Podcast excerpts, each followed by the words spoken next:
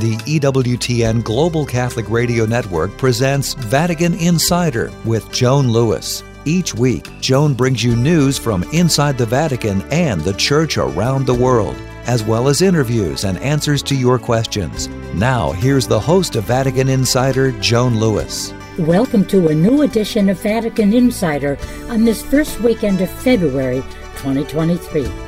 I start as usual with a summary of news highlights of the past week and then move to the interview segment.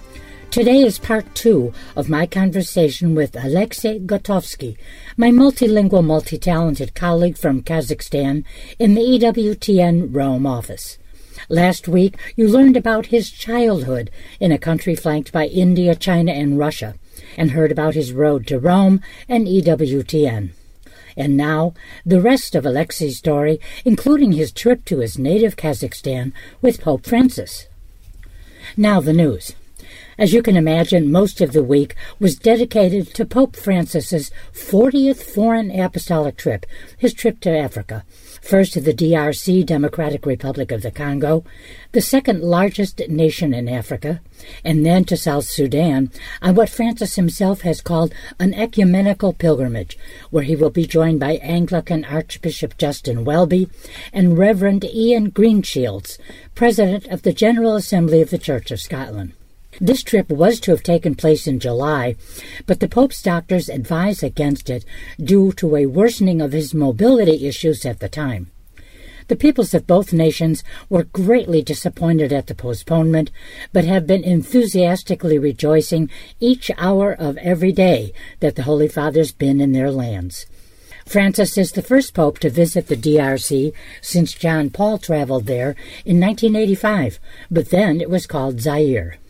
This week, the summaries of each day's papal events are by necessity very brief. Sunday, January 29th, after praying the Angelus with the faithful gathered in St. Peter's Square, Francis asked for prayers for his apostolic trip.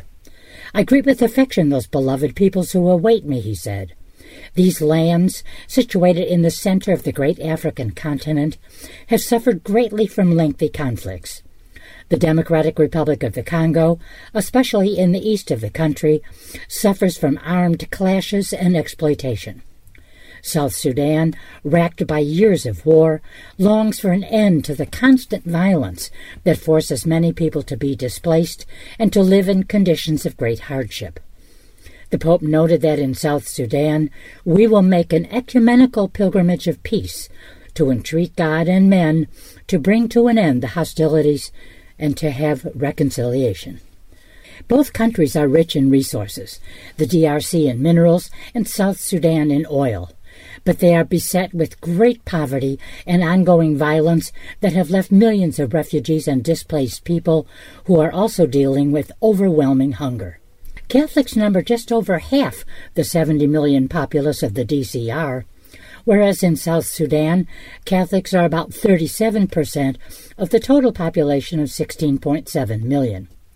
The Catholic Church in both countries plays a key role in health and educational institutions, as it does in efforts to build peaceful coexistence and democracy. Monday, January 30th. The Vatican released Pope Francis's prayer intentions for February, in which he asks parishes to truly be communities, to be places of listening and welcome, whose doors are always open to everyone, no one excluded. Also Monday, addressing members of the Order of Malta at the conclusion of their general chapter, Pope Francis greeted the new high officers and members of the Council who had been elected at the meeting. From here, you resume with renewed impetus your commitment to tuitio fidei and obsequium pauperum, defense of the faith and assistance to the poor, giving freely what you have freely received, and testifying that following Christ in the service of the poor and the sick is a path that fills the soul. The Pope expressed his pleasure at hearing that those who had been appointed to the provisional government had then, quote, found the confidence of the great majority of the chapter members.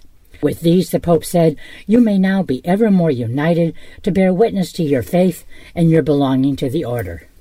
Also Monday, Pope Francis named Chicago-born Robert Francis Prevost, an Augustinian missionary who's been serving as the Bishop of Chiclayo in Peru, as the new prefect for the Dicastery of Bishops, succeeding Cardinal Marc Ouellet, who at age 78 had his resignation accepted by the Pope.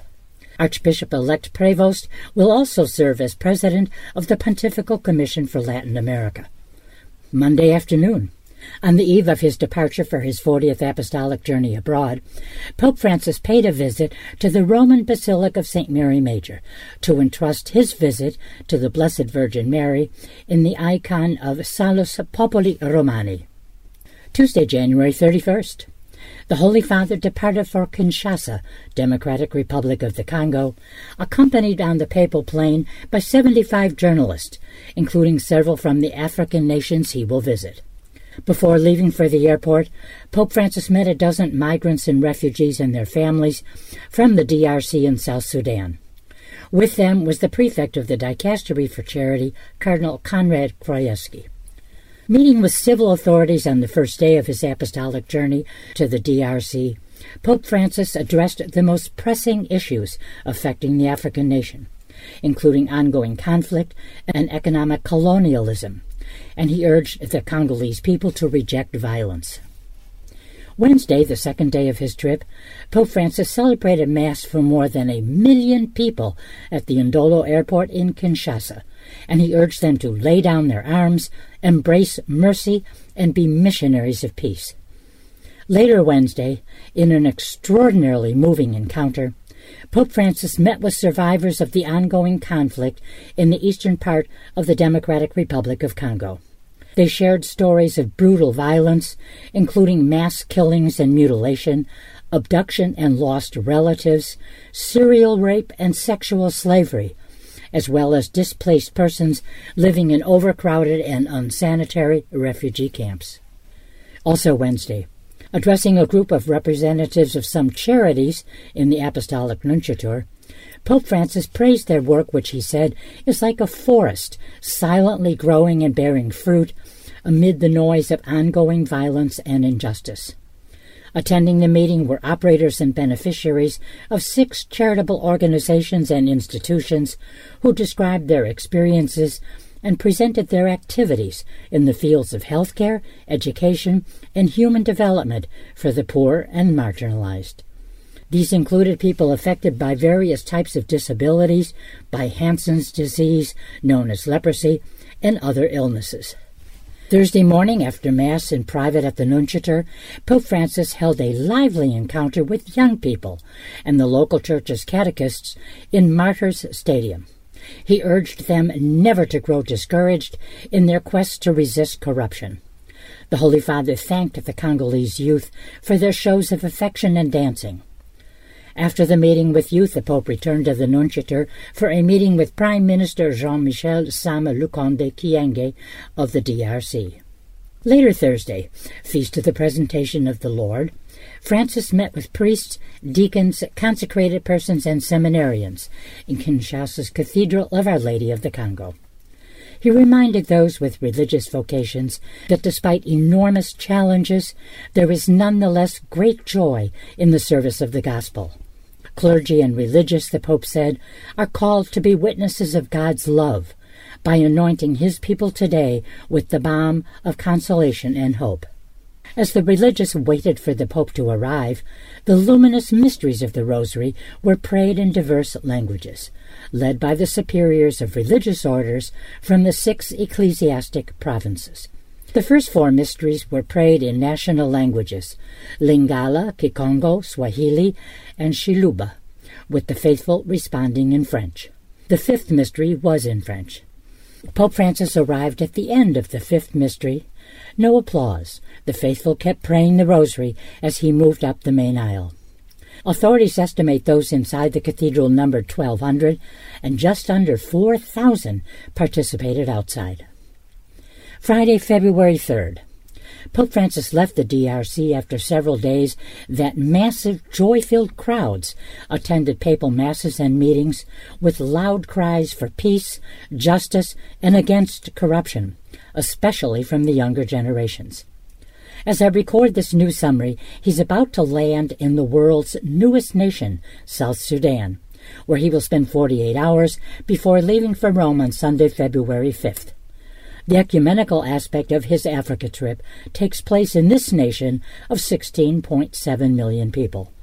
Well, those are the week's news highlights, but stay right here for part two of my conversation with my talented EWTN Rome Bureau colleague, Kazakhstan born Alexey Gotovsky. And have a great weekend. Welcome to the Q&A. And this week we're going to talk about ambo and pulpit. Do you know what an ambo is?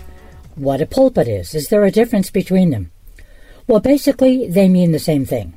This is the place, or the structure, if you wish, where lectors read, cantors sing, and priests read the gospel and deliver the homily. This can differ from church to church, but those are the basics. Some churches, however, have a separate place, a second ambo or lectern, just for the cantor. Churches built centuries ago, most of them in Europe, South America, or North America, usually had only a pulpit, a raised, usually quite ornate carved or sculpted structure accessed via a spiral staircase.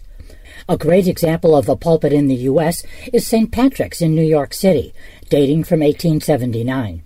On the right of the sanctuary, the pulpit is used by lectors, deacons, and priests, or, in this case, by the resident cardinal or bishop.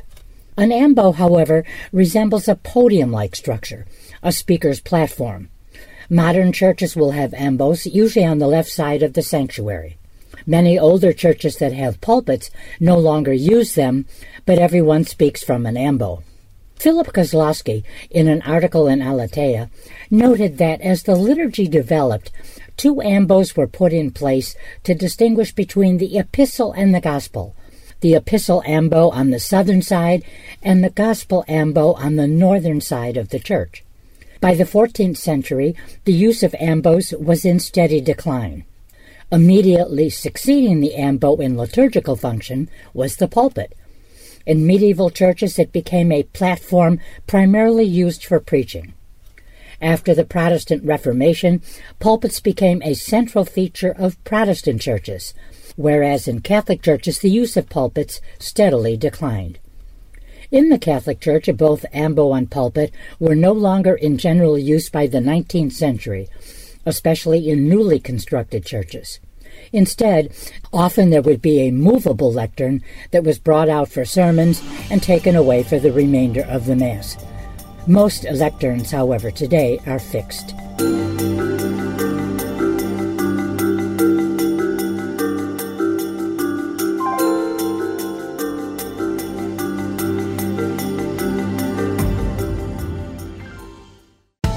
Many people are confused as to what news program to listen to. One news station promotes one thing, while another says the opposite. That's where Catholic radio comes in. This is Donetta Robin of Divine Mercy Radio in Hays, Kansas. Be assured that Catholic Radio will give you the news from a Catholic perspective and without bias. Be informed today. Tune in to Catholic Radio. The world needs EWTN Catholic Radio now more than ever.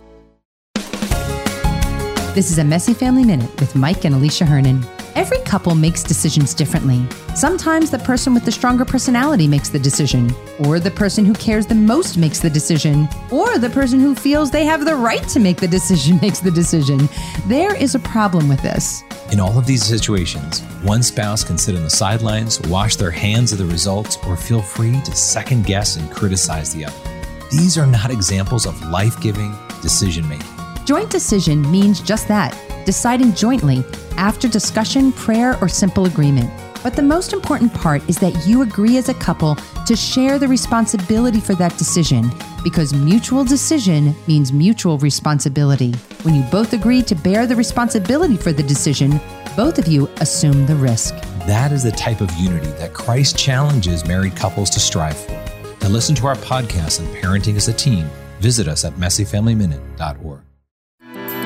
Welcome back to Vatican Insider. Here's Joan Lewis. Welcome back to part two of my conversation with Alexey Gotovsky, my multilingual, multi talented colleague from Kazakhstan in the EWTN Rome office. Last week, you learned about his childhood in a country flanked by India, China, and Russia, and heard about his road to Rome and EWTN. And now the rest of Alexey's story, including his trip to his native Kazakhstan with Pope Francis. You went to Kazakhstan on a papal trip. Tell us about that. This is, was one of the most incredible stories that ever happened to me. of course. Imagine John to go home, but to go not in normal flight, but to go with the Pope. So it was it was fantastic. It was uh, like in a dream. Sure. And. Uh, did uh, you did tell Pope Francis I'm from Kazakhstan? Didn't you? I did. I did. I I said thank you to him before uh, while we were flying to Kazakhstan. He was greeting one by one, one every oh, journalist, sure. and so I said thank you and we'll welcome you and we're waiting for you here. And I asked him if I could pray for him. Interesting thing happened in the when we were going back from Kazakhstan to Rome in the papal flight, because because I I was only this. Uh, we were only two people from Kazakhstan, and this is why I had a possibility to ask question. You know, Pope Francis usually gives a press conference on right. flight, and this time it worked, worked worked so well because I'm from Kazakhstan, could ask a question, and um, so I, I had this uh, great honor to to talk with the Pope. You know. Sure and uh, ask him about Kazakhstan. What did he like about it? And uh, also ask if there is anything that inspired him uh, seeing Cath- um, Catholics in Kazakhstan. So he said he loved the country, and it surprised him a lot. And he said that Catholics were very cheerful, which is oh good, which is very interesting because in our culture we are not so you know joyful, or we, we, we are, but maybe we do not want to express it so much like in uh, you know, in the South America oh, or sure. Italy. Spain, Spain Italy, Italy yeah, yes. yeah, no, no, exactly. we were rather very, very quiet, and so that was interesting that he he no- noticed it. Now, um, did you get a chance to meet um, Archbishop Peta and Archbishop uh, Schneider of Astana? He's the auxiliary bishop, Mm-hmm. Schneider. Did you get a chance? Tell me about your knowing them and one of them in particular, right? Yes, yeah, you're right. I know them both of them very well.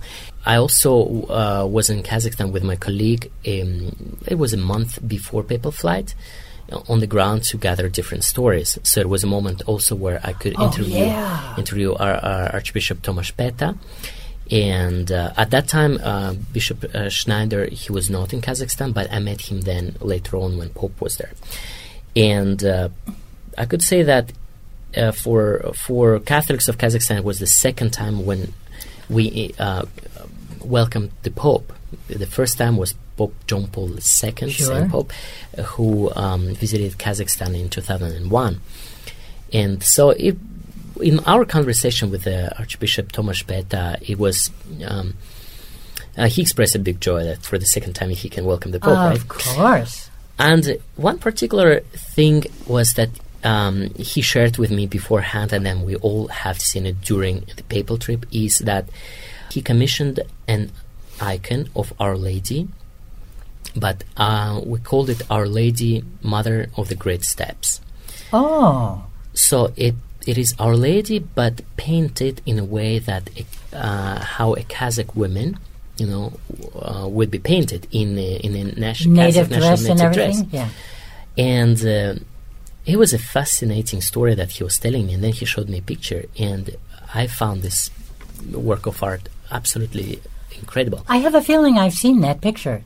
Yes, Yeah, because because Pope Francis then blessed the icon when uh, he visited Kazakhstan. Oh, sure, that's what it is. Yeah. Yes, and uh, and then we decided with my colleague that we will go to the south of Kazakhstan. It's 1,000 kilometers away from Astana, from the capital, and we will meet with the painter and talk with him. Oh, Also, because a painter is not um, is not Catholic, he's uh, traditionally Muslim, and he's Kazakh. And it was very interesting. Uh, first of all, why he said yes to paint, you know, Our Lady, and also what uh, the, all the ideas that he had behind. And uh, when we met him, uh, he explained all of the details of the painting, and it was absolutely fantastic. And uh, also his reflection on role of Jesus and Our Lady was uh, absolutely stunning.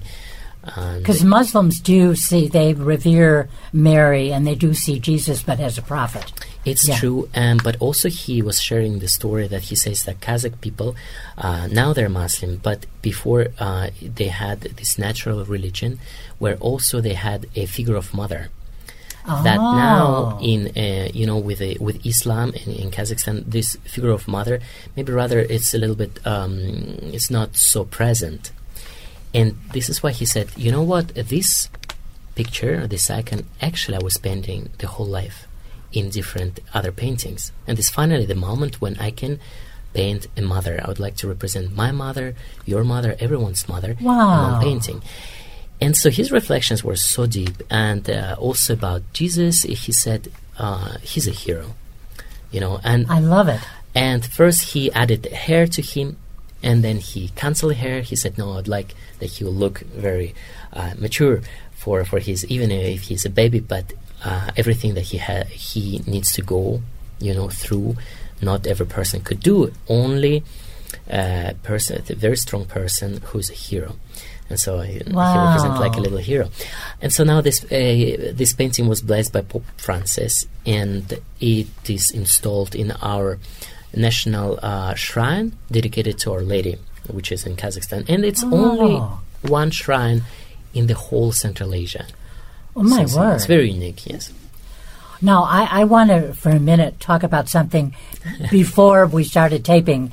Um, I was asking you about, you know, Archbishop Peta and Schneider, both of Yes. whom I met and admire uh, enormously. But you were, as Yes. a child, tell me. I know uh, very well um, also uh, Bishop Schneider, Athanasius Schneider, because he used to work in my city as a priest at first, and then he became uh, bishop also in my city. And um, uh, when I was a, as a child, uh, when I was a child, I was an altar boy, and I would go very often, almost every Sunday for one period of time, with Bishop Schneider to different little cities around my town to celebrate mass and to um, to help him, yeah, to be an altar boy. wow, how lovely. It was beautiful. I, I, I love those moments, and I also loved the possibility and moments to talk with Bishop Schneider while he was driving car, you know, and I was a little Sure. boy, and we were talking about uh, God and about vacation and about But you you things. can bring not only your personal experience, but I mean your knowledge of that part of the world to EWTN. Hmm.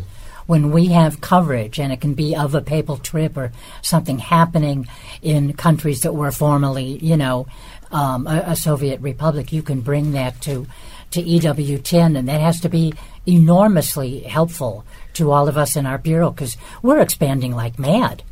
That's very true, and also it is my joy, you know, to bring uh, on spotlight uh, my culture and uh, course. our church in Kazakhstan, which maybe people do not hear very often, but there are Catholics, you know, and they're very good people, and they're good Catholics, and there are a lot of beautiful stories.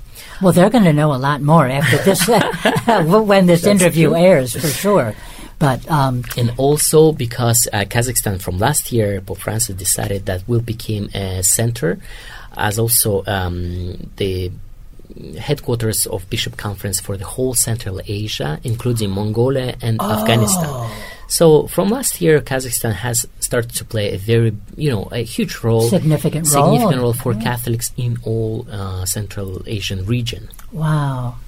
Now, Alexey, this what an amazing life. I, I, I hope you're, you know, I hope you've written some things down. Uh, I think we both have had amazing lives in, in very different ways, but you do have to write some of the things down too. But now tell my listeners exactly what you do now in our Rome Bureau when you're not traveling with popes. Yes, uh, right now I'm, I'm working as a project manager in EWTN Vatican Bureau.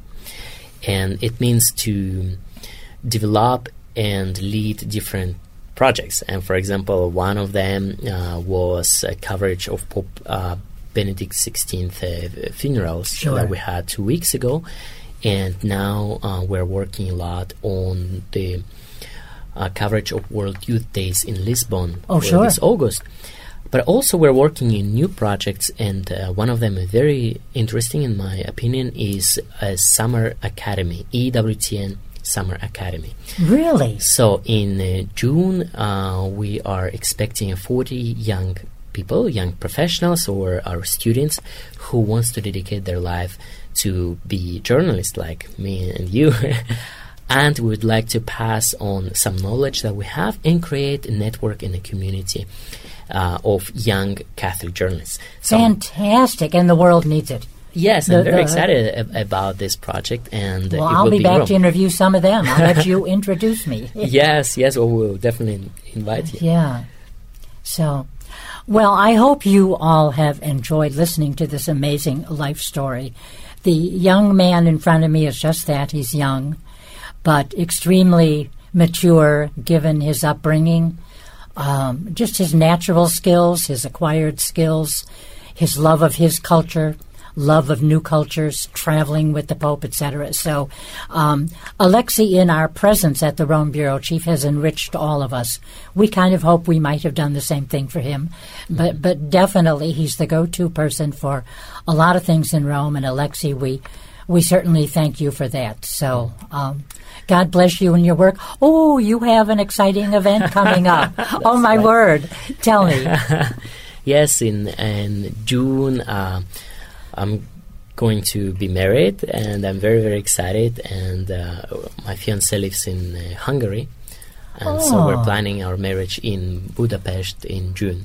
So please uh, say your prayers. Absolutely. because now it's a time of preparation. It's very joyful, but also uh, a little bit challenging because we need to prepare everything. Of course. Well, God bless you both, and um, maybe I'll just be in Budapest. It's one of my favorite cities in, in, in Europe for sure. So. Alexey, thank you. God bless you.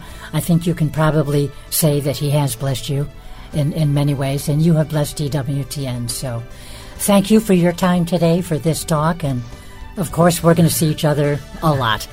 thank you, Joan. It has been a pleasure. Thank God, you. God bless.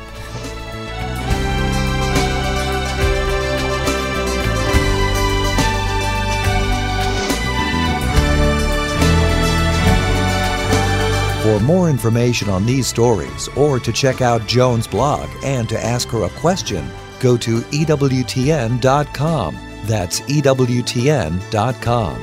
Thanks for listening to Vatican Insider on the EWTN Global Catholic Radio Network.